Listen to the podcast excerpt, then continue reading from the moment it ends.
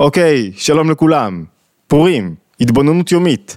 השאלה שלנו היום היא, האם העולם הוא אשליה? ואם העולם הוא אשליה, מה זה אומר שהעולם הוא אשליה? ולא רק מה זה אומר באופן תיאורטי כללי, מה זה אומר לי, בחיי היומיום, בהתמודדויות שלי, בקשיים שלי, במה שאני חווה, בזוגיות שלי, בעבודה שלי, מה זה אומר שהעולם הוא אשליה? איך זה יכול להיות שהעולם הוא אשליה? מה הכוונה בכלל שהעולם הוא אשליה? כשאנחנו מדברים על אשליה יש כמה מובנים שאפשר להבין אשליה, וזה באמת שאלה, מה זאת אומרת העולם הוא אשליה, ולמה זה בכלל מעסיק אותי בכלל, ומאיפה הבאתי בכלל את השאלה הזאתי, או ביהדות אומרים, מאיפה האהבה אמינא, מאיפה בכלל האפשרות לחשוב שהעולם הזה הוא אשליה. יש אשליה שכאילו אני חווה מציאות מסוימת, אני חי, אני מתמודד, אני עושה, אבל באמת, אם מישהו יסתכל ממרחק, הוא יגיד לי, תשמע יחיאל, אתה חי בסרט, אתה, מה אתה עובר לך בראש, אתה בכלל לא רואה את המציאות כפי שהיא, אתה לא חי מציאות אמיתית, אתה חי אשליה, המציאות האמיתית אתה מפסיד אותה. קל להבין את זה, שהרבה פעמים אנחנו מתנהלים, חושבים, יואו, מה אמרו וחשבו עליי, ואתה בא למקום מסוים ואתה רואה שכל מה שחשבת לא הייתה הערכה אמיתית של המציאות. האם אנחנו חיים אשליה? ויש אשליה אחרת, שאני חי, אבל באמת, המציאות שאני חווה היא לא מציאות אמיתית. זאת אומרת, נראה הכל כמו אמיתי, אבל הוא לא אמיתי. רוב בני האדם, השאלה הזאת לא אמורה להעסיק אותם. זו שאלה שאמורה לפרקים, פתאום יש איזה אירועים מסוימים בחיים שהם מעוררים אותי ואומרים לי, תשמע, אולי, אולי מה שאנחנו חווים, מה שאנחנו מרגישים, האופן שבו אנחנו רואים את העולם, אולי הוא לא אמיתי, אולי זו לא מציאות אמיתית, אולי אני לא חווה את הדברים נכון, אולי אני צריך לראות את הדברים אחרת. זאת אומרת, אם הכל תלוי ב mindset שלי, אולי זה לא הכל סובייקטיבי, אולי גם במובן האובייקטיבי, המציאות היא לא כמו שאני חווה אותה, אלא יש פה משהו אחר. המציאות היא, אנחנו יוצרים איזו הסכמה מסוימת, שפה, הסכמה, מערכת פרשנית, שדרכה אנחנו רואים את המציאות, וזה לא המציאות האמיתית. זה סדרת שאלות שלא אמורות להעסיק, להעסיק אותנו ביום יום, אבל לפעמים פתאום כשמישהו נתקל במוות, ו, ו, וכשהוא חווה איזה מוות של אדם קרוב, כשמישהו חווה איזה שינוי מסוים בחיים שלו, הוא שואל את עצמו את השאלות הללו. והשאלות הללו הרבה פעמים נשאלות סביב פורים. שני גדולי ישראל, רבא ורב זירא, יושבים יחד, והם בסעודת פורים, שמחים, עבדו, אני מכניס אתכם למסכת מגילה. עבדו, עשו סעודת פורים בעד ידידי ביחד, איבסום, שתו, השתכרו, יש מצווה להשתכר בפורים. קם רבא, שח תהיה רב זירא, שוחט את רב זירא, מי שמע על כזה דבר? למחרת, באי רחמי, התעוררו רחמיו, הוא ביקש רחמים על רב זירא, רבא, והחיה, החיה אותו.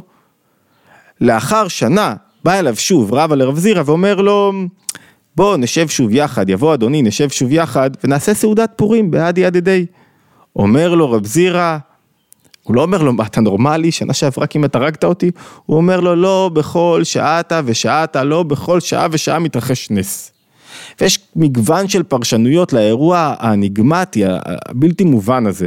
מה זאת אומרת? מה הולך כאן? איך זה יכול להיות ששניים מגדולי ישראל, אחד שוחט את השני, שני חכמים גדולים, מה, שתו קצת יין? אומרים שכשמישהו שותה, הוא מוציא את הפנימיות שלו. אז מה, בפנימיות שלהם היה נקודה של רצחנות? יש כאלה שמחביאים נטיות לא רצויות ואסור להם לשתות, אם הם ישתו, זה, זה יכול להתפרץ. אבל זה הגיוני לגבי שני גדולים כאלה, יש כאלה שאומרים שהסיפור הזה ששני חכמים יושבים, שותים, אחד שוחט את האחר ואחרי זה קרה לו נס והחייה אותו למחרת ואחרי זה, אחרי שנה הוא בא אליו ואמר לו בוא נשוב שנשתה יחד, הוא רק משל למשהו אחר, למשהו פנימי. זאת אומרת, אנחנו מנסים להבין דופק פנימי של המציאות. יש עוד מגוון של פרשנויות, ויש כאלה שאומרים זה באמת קרה, אי אפשר לצאת ידי חובה ולהגיד שזה רק משל למשהו אחר.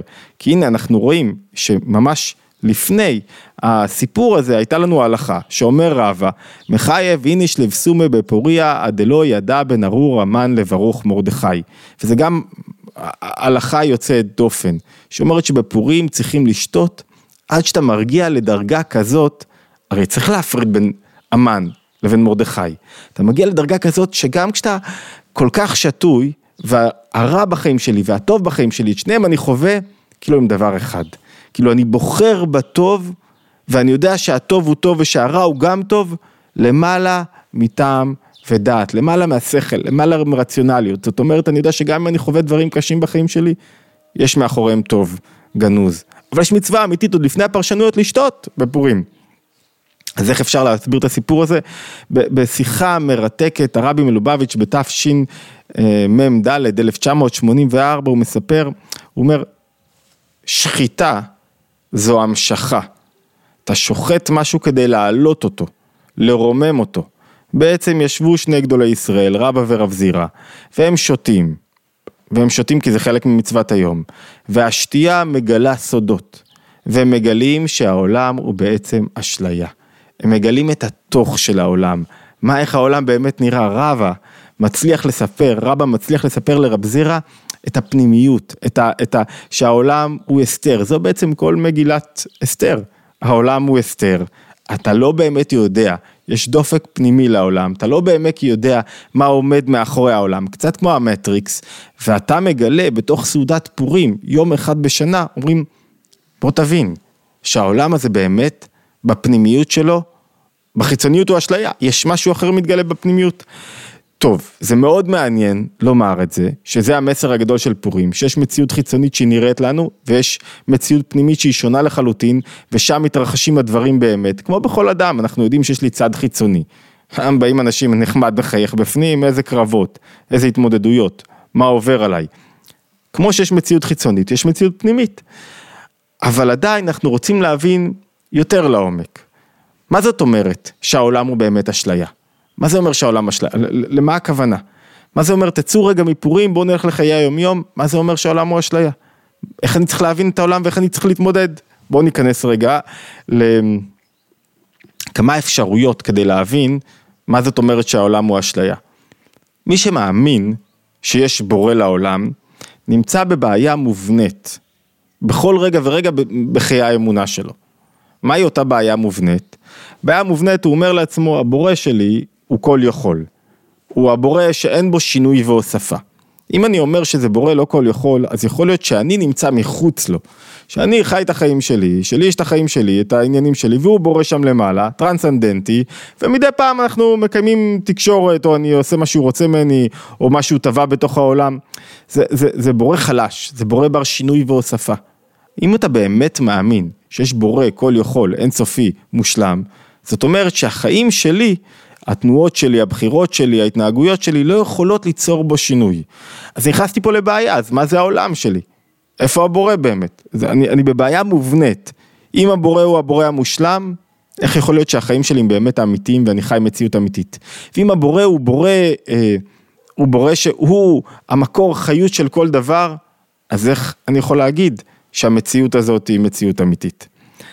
כדי לענות על השאלה הזאת, וכדי לענות מה נדרש מאיתנו מתוך הבנה שהעולם הוא אשליה, שהעולם הוא מציאות, אבל לא מציאות אמיתית, אני רוצה לשרטט בקצרה, בגלל שזה פורים ולאנשים אין זמן לדרשות ארוכות, אני רוצה לשרטט שלושה רבדים של מה הכוונה שהעולם הוא אשליה. ברובד אחד, הרובד האחד הזה אומר שהמציאות, אני נסמך על מאמר של הרבי הרש"ב, רבי שלום דובר, משנת 1882, תרמ"ג, אני מראשון במקור ואני זוכר תמיד תרמ"ב, זה היה שנת עליית הבילויים שהקימו את ראשון לציון, תרמ"ג, זה השנה שבה נאמרה המאמר הזה. במאמר הוא אומר, העולמות שנראים לנו כדבר עצמאי, כדבר שעומד בפני עצמו, זה שקר גמור. באמת לא מציאות, רק נראה לנו יש מצד אחד. מצד שני, אתה לא יכול להגיד שמה שנראה לנו לא אמיתי והוא שקר גמור. כי כל התורה מבוססת על זה, על כל מעשה שלך בעולם, שהעולם הוא אמיתי ולכן חייבים לבצע מעשים בתוך העולם. היהדות היא לא בוא תברח מתוך העולם ותתעלה לאיזה עולם גבוה ומרוחק, להפך, כל עבודה, כל פעולה צריכה להיעשות בתוך העולם.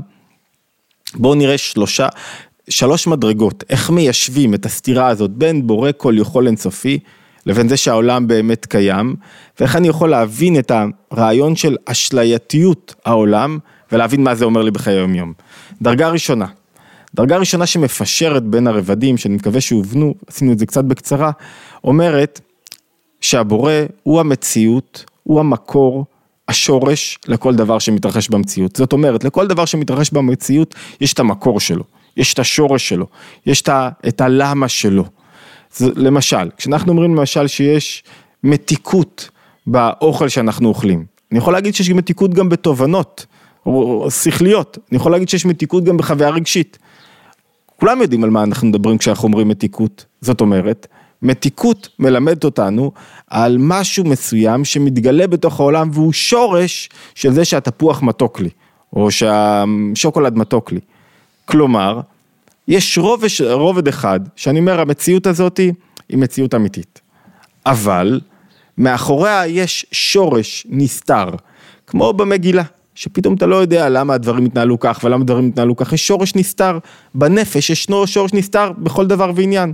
אם מישהו מדבר אליי בצורה לא יפה, יש שורש לכך, לא סתם מישהו מדבר אליי לא יפה.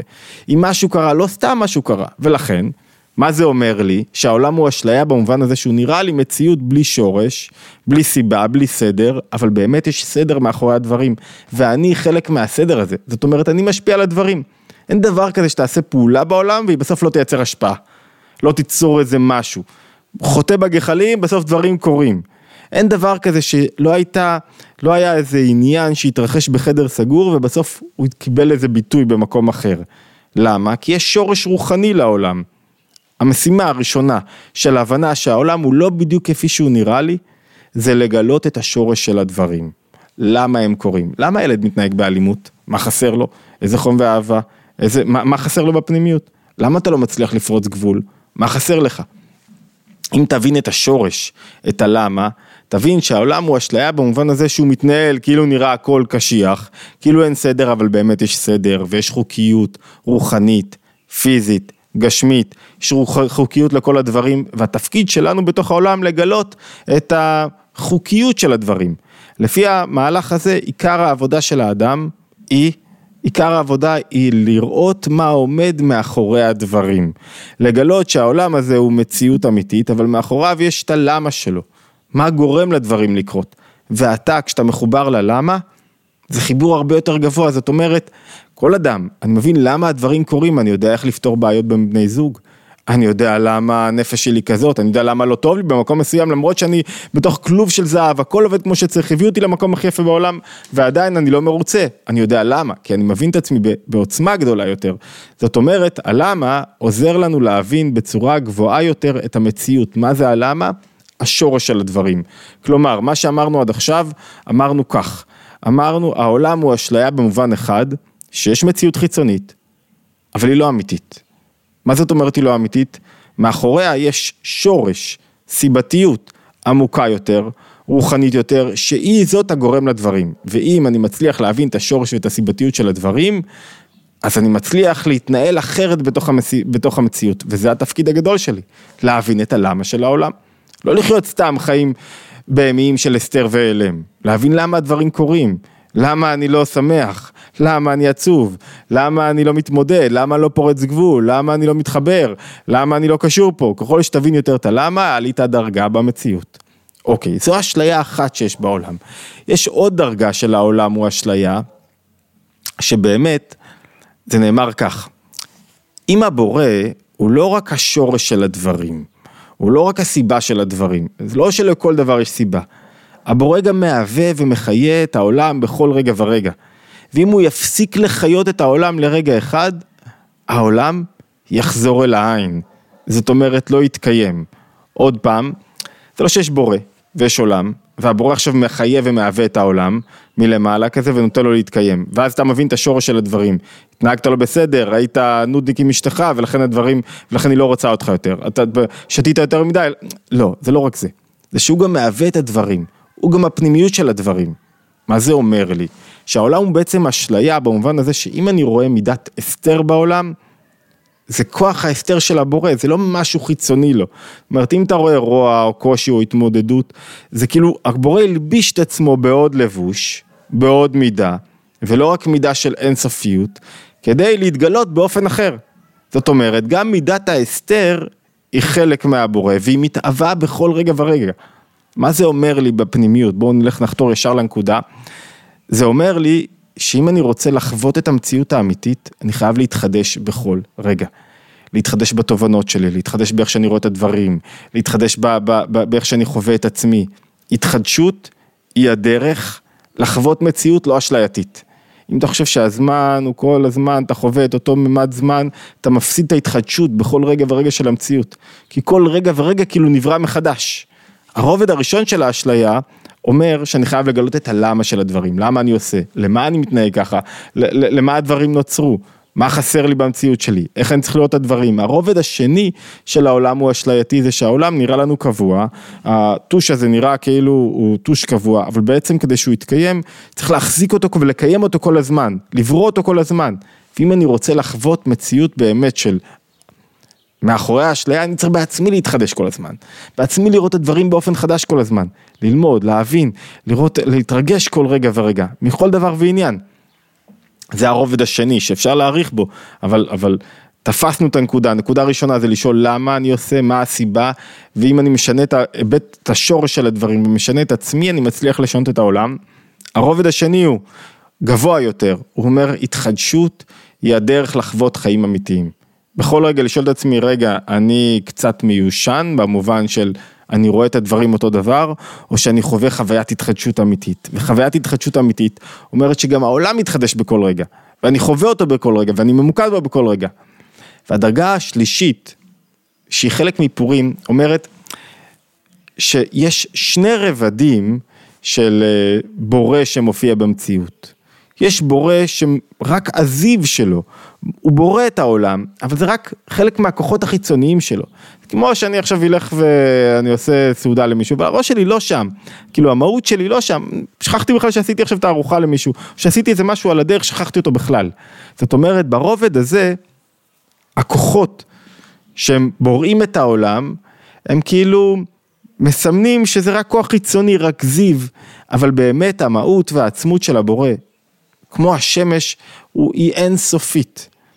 והעולם לא תופס מקום ביחס לאינסופיות הזאת. מה זה אומר לנו בפועל? האדם מת, כל אדם מת, מצטער על הבשורה הקשה כרגע. עוד 20 שנה, עוד 50, עוד 120 שנה, העולם גם מגיע בסופו של דבר לסופו.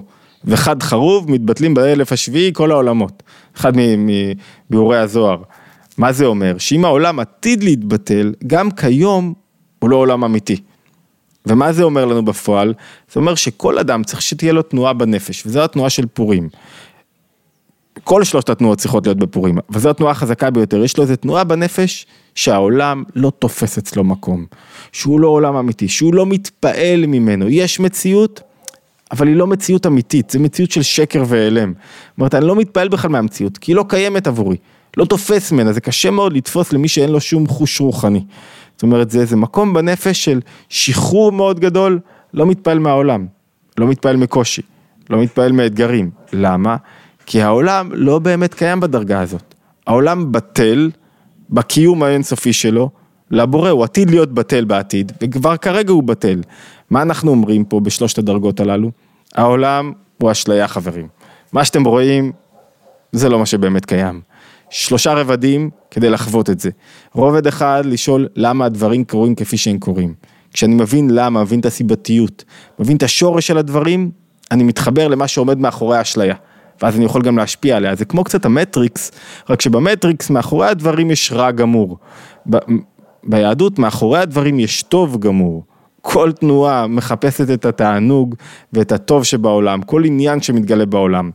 רובד שני, זה לא שאני מחפש רק את השורש, רובד שני זה שהעולם מתחדש בכל רגע, גם אני צריך להתחדש בכל רגע. זה המסר של פורים, ורובד שלישי, הגבוה ביותר, זה שהעולם, זה נקרא דרגה מאוד גבוהה באלוקות, דרגת כולה קמי כלא חשיב, דרגה שהעולם לא באמת קיים. כשמישהו נתקל במוות, הוא מצליח להבין, רגע, אין עולם. כשמישהו פתאום חווה איזה חוויה שהוא...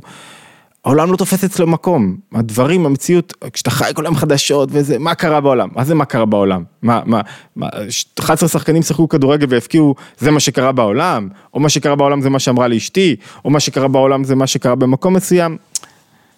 העולם ברובד הזה הוא כאילו לא אמיתי. כל כולו הוא חלק מהאינסוף, מדרגה מאוד גבוהה באינסוף, וכשאדם חווה את החוויה הזאת לרגע, אי אפשר לחיות איתה. למה? אתם זוכרים שרב זירא אומר לרבא, לא בכל יום קורה נס. אני לא יכול לחיות את החיים כמו שאתה רוצה ממני בדרגות האשליה הזאת. אני לא יכול שתראה לי את הסודות הנשגבים. אתה אולי יכול, אני לא יכול עוד שנה. לא כל יום אני מסוגל לחזור לחיים האמיתיים. אם אני, לפעמים אנשים עולים גבוה מדי, לא יכולים לרדת. לא יכול לחוות את זה כל יום. לפעמים אבל טעימה קטנה, קטנה, קטנה, מזה שאתה פורץ קצת הגבולות של החיים הסדורים והרגילים, ופתאום נפתח לפניי עולם אחר שהוא אינסופי, בלתי מוגבל, והוא מראה לי שהעולם הזה הוא בעצם אשליה. את המגילה פותחים והשתייה כדת אין אונס. כן ייסד המלך על כל רב ביתו לעשות כרצון איש ואיש. זאת אומרת, יש משתה שאחשוורוש מקיים. ואין אונס, יש פירוש של המלבים ואומר, מה זאת אומרת אין אונס, או אין אונס בשתייה? כי פ... ברוב המשתאות, משתאים, איך אומרים? במשתה, בדרך כלל, היו כוסות מסוימים, יש לך כוס, כוס גדולה, ומישהו אחריך גם צריך את הכוס, כי אין מספיק כוסות. אז תשתה מהר, זה האונס, אתה חייב לשתות מהר. כדי להפגין את רוב עושרו של המלך אחשורוש, אין אונס, כל אחד היה מקבל את היין שלו, ולא עוד לוחצים עליך, יש מספיק כוסות גדולות לכולם. זה לא, הייתי באיזה מקום והחליטו לא להשתמש בכוסות חד פעמיות, והיה קשה לעמוד בקצב של הכוסות הרגילות. ואז כאילו היה איזה מישהו ש... נו, מסתכלים עליך, נו תגמור כבר את ה... שנוכל לקחת את הכוס שלך, לשטוף אותה ולהשתמש בה. אין אונס, יש מספיק כלים, וכל אחד מקבל כרצונו. הפירוש הפנימי הוא שכמו המשתה של אחשורוש, ככה העולם הוא קצת משתה. במשתה הזה אתה יכול לחוות את המשתה ושהעולם החיצוני ישלוט בך. ואתה יכול אבל, אם אתה בוחר להסתכל על הדברים אחרת. אין אונס, אף אחד לא לוחץ עליך, יש לך מספיק כלים שאתה צריך לבנות לעצמך. אבל אם אתה רוצה, אתה יכול לראות את העולם באופן אחר. התוצאה תהיה שאתה גם מבין את השורש של הדברים, ולא מופתע מהם, גם מתחדש כל הזמן, וגם לא נותן למציאות החיצונית להיות זאת שתהיה בעלת הבית עליך. אם מישהו עובר, מתכונן לאיזה אירוע קשה, ניתוח או משהו, הוא לא יוכל לצאת מזה לעולם, הוא יחשוב כל הזמן מה יהיה ואיך יהיה. הדרך היחידה זה לגלות מקום שבו הוא לא נותן לזה בכלל מקום בנפש שלו. אני שייך לדרגה רוחנית גבוהה יותר. זה מעט כמו מלחוות חוויה של התעלות מסוימת. אבל מעין ההתעלות הזאת צריכה להיות בכל יום, רק מה שהיא צריכה לרדת לתוך המציאות. כשאתה עושה משא ומתן, אין לך סטרס. קצת לחץ כלכלי, אתה לא חי בסטרס, למה? אתה לא נותן לכל הדברים במציאות החיצונית לאזוק אותך.